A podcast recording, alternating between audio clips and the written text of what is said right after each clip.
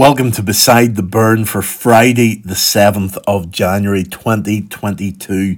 And today we come to the end of our review of last year, uh, looking back at some of the major themes that we examined together on Sundays and on our blog day by day. There are two major series that I haven't mentioned so far that came at the end of the year. There was Finding Jesus in the Old Testament, and then uh, during Advent, finding hope under Bethlehem skies as we read the book of Ruth together. You've probably had enough of Ruth uh, over the Advent period. It's fresh in our minds, I hope, as well. So today we're going to go back to finding Jesus in the Old Testament.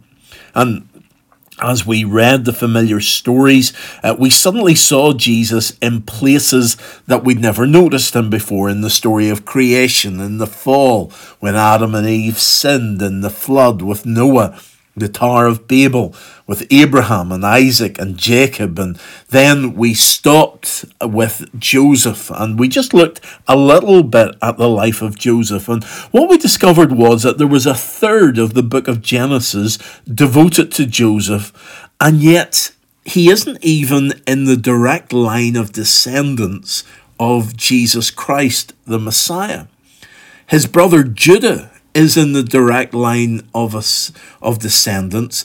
So why would Moses devote so much of the book of Genesis to Joseph? And the reason that we found was that Joseph really gives us an insight into Jesus. There are so many parallels between Joseph's life and Jesus' life. And I, I said at the time that there was probably a whole series of sermons just on Joseph that we could look at together, and we might uh, get back to that at some stage. But today, I just want to share another part of Joseph's story and link it with Jesus Christ, one that I didn't mention at the time and yet I thought was fascinating whenever I read about it and whenever I looked into it. And uh, we're going to see that in uh, Genesis chapter 40. And Genesis chapter 40 is the very well known story of Joseph, whenever he was in prison, meeting the cupbearer and the baker. And if you remember the story well, the cupbearer and the baker both had dreams and they came to Joseph, and Joseph interpreted those dreams. And what he said came true for each of them.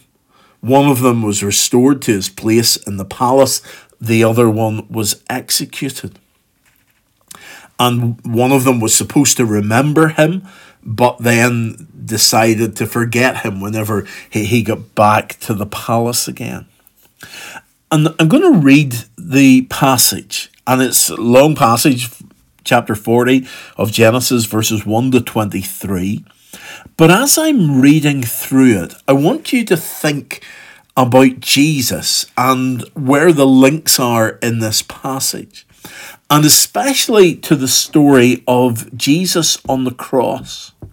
Whenever Jesus, who was perfect and without sin, had never done anything wrong but had been convicted and sentenced to death. Just like Joseph here hadn't done anything wrong with Potiphar's wife but had ended up in prison. Jesus on the cross is between two criminals, and Joseph here has the cupbearer and the baker, the two criminals on either side of him. We know that as Jesus is crucified, uh, one of the thieves on the cross hurls insults at him, the other one uh, begs him for mercy. And Jesus shows him mercy and says, Today you will be with me in paradise. So there's also then the period of three days that we is mentioned in both uh, stories. So as I read through this, think about Jesus on the cross and what we can learn from the story of Joseph. So here we go Genesis chapter 40 and verses 1 to 23.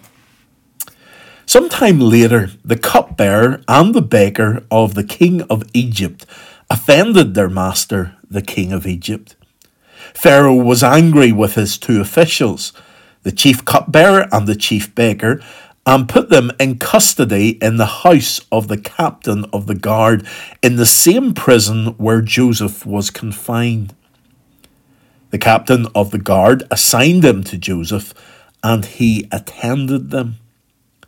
After they had been in custody for some time, each of the two men, the cupbearer and the baker of the king of Egypt, who were being held in prison, had a dream the same night and each dream had a meaning of its own.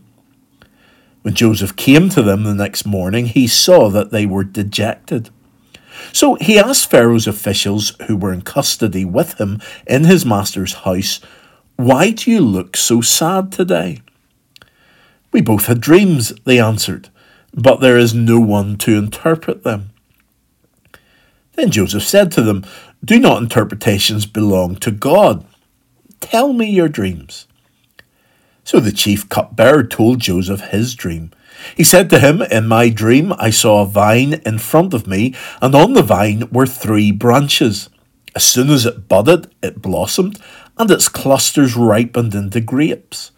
Pharaoh's cup was in my hand, and I took the grapes, squeezed them into Pharaoh's cup, and put the cup in his hand. This is what it means, Joseph said to him. Three branches are three days. Within three days, Pharaoh will lift up your head and restore you to your position, and you will put Pharaoh's cup in his hand, just as you used to do when you were his cupbearer. But when all goes well with you, remember me and show me kindness. Mention me to Pharaoh and get me out of this prison. I was forcibly carried off from the land of the Hebrews, and even here I have done nothing to deserve being put in a dungeon. When the chief baker saw that Joseph had been given a favourable interpretation, he said to Joseph, I too had a dream. On my head were three baskets of bread. In the top basket were all kinds of baked goods for Pharaoh but the birds were eating them out of the basket on my head. This is what it means, Joseph said.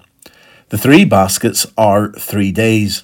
Within three days, Pharaoh will lift off your head and impale your body on a pole, and the birds will eat away your flesh. Now, third day was Pharaoh's birthday, and he gave a feast for all his officials. He lifted up the heads of the chief cupbearer and the chief baker in the presence of his officials. He restored the chief cupbearer to his position so that he once again put the cup into Pharaoh's hand. But he impaled the chief baker, just as Joseph had said to them in his interpretation.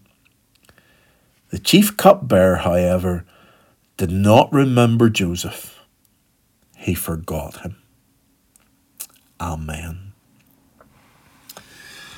So I hope you picked up on some of the similarities, some of the links there between Joseph's life and Jesus' life. And it reminds us once again that the Bible is not a series of separate stories, but it's one story repeated over and over again. Someone said that to me during this series, and I thought it summed it up so clearly. Not one story, or not lots of different stories, but one story repeated over and over again. And we're given Joseph in the Old Testament to give us that little bit of insight into Jesus and how he is put um, to death even though he has done nothing wrong, he's innocent. We can we can feel the sympathy for Joseph uh, because we know how upright he has been.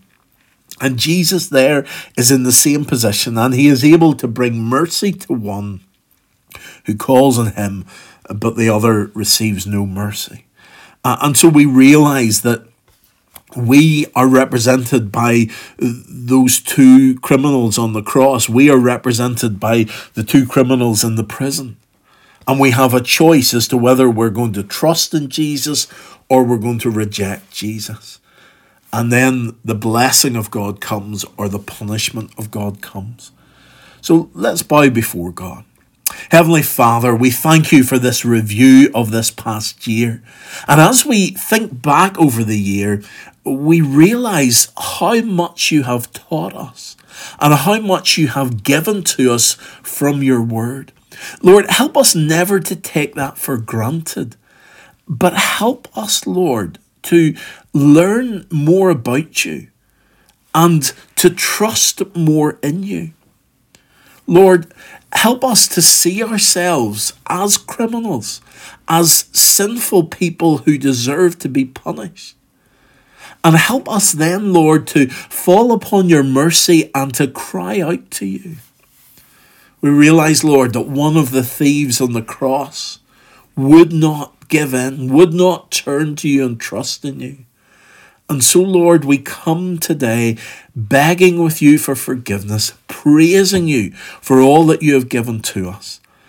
And we ask, Lord, that as we realize our own sinfulness and we realize that you are our Redeemer, may we truly trust in you this day. Lord God, we thank you for your goodness. We praise you today for your blessing. And we ask that you would continue with us now into this new year. Lead us and guide us, Lord. As we have opportunity, may we serve you and honour you. And Lord, above all else, we pray that you would be glorified through our lives and that you would be glorified through our witness of you. Amen.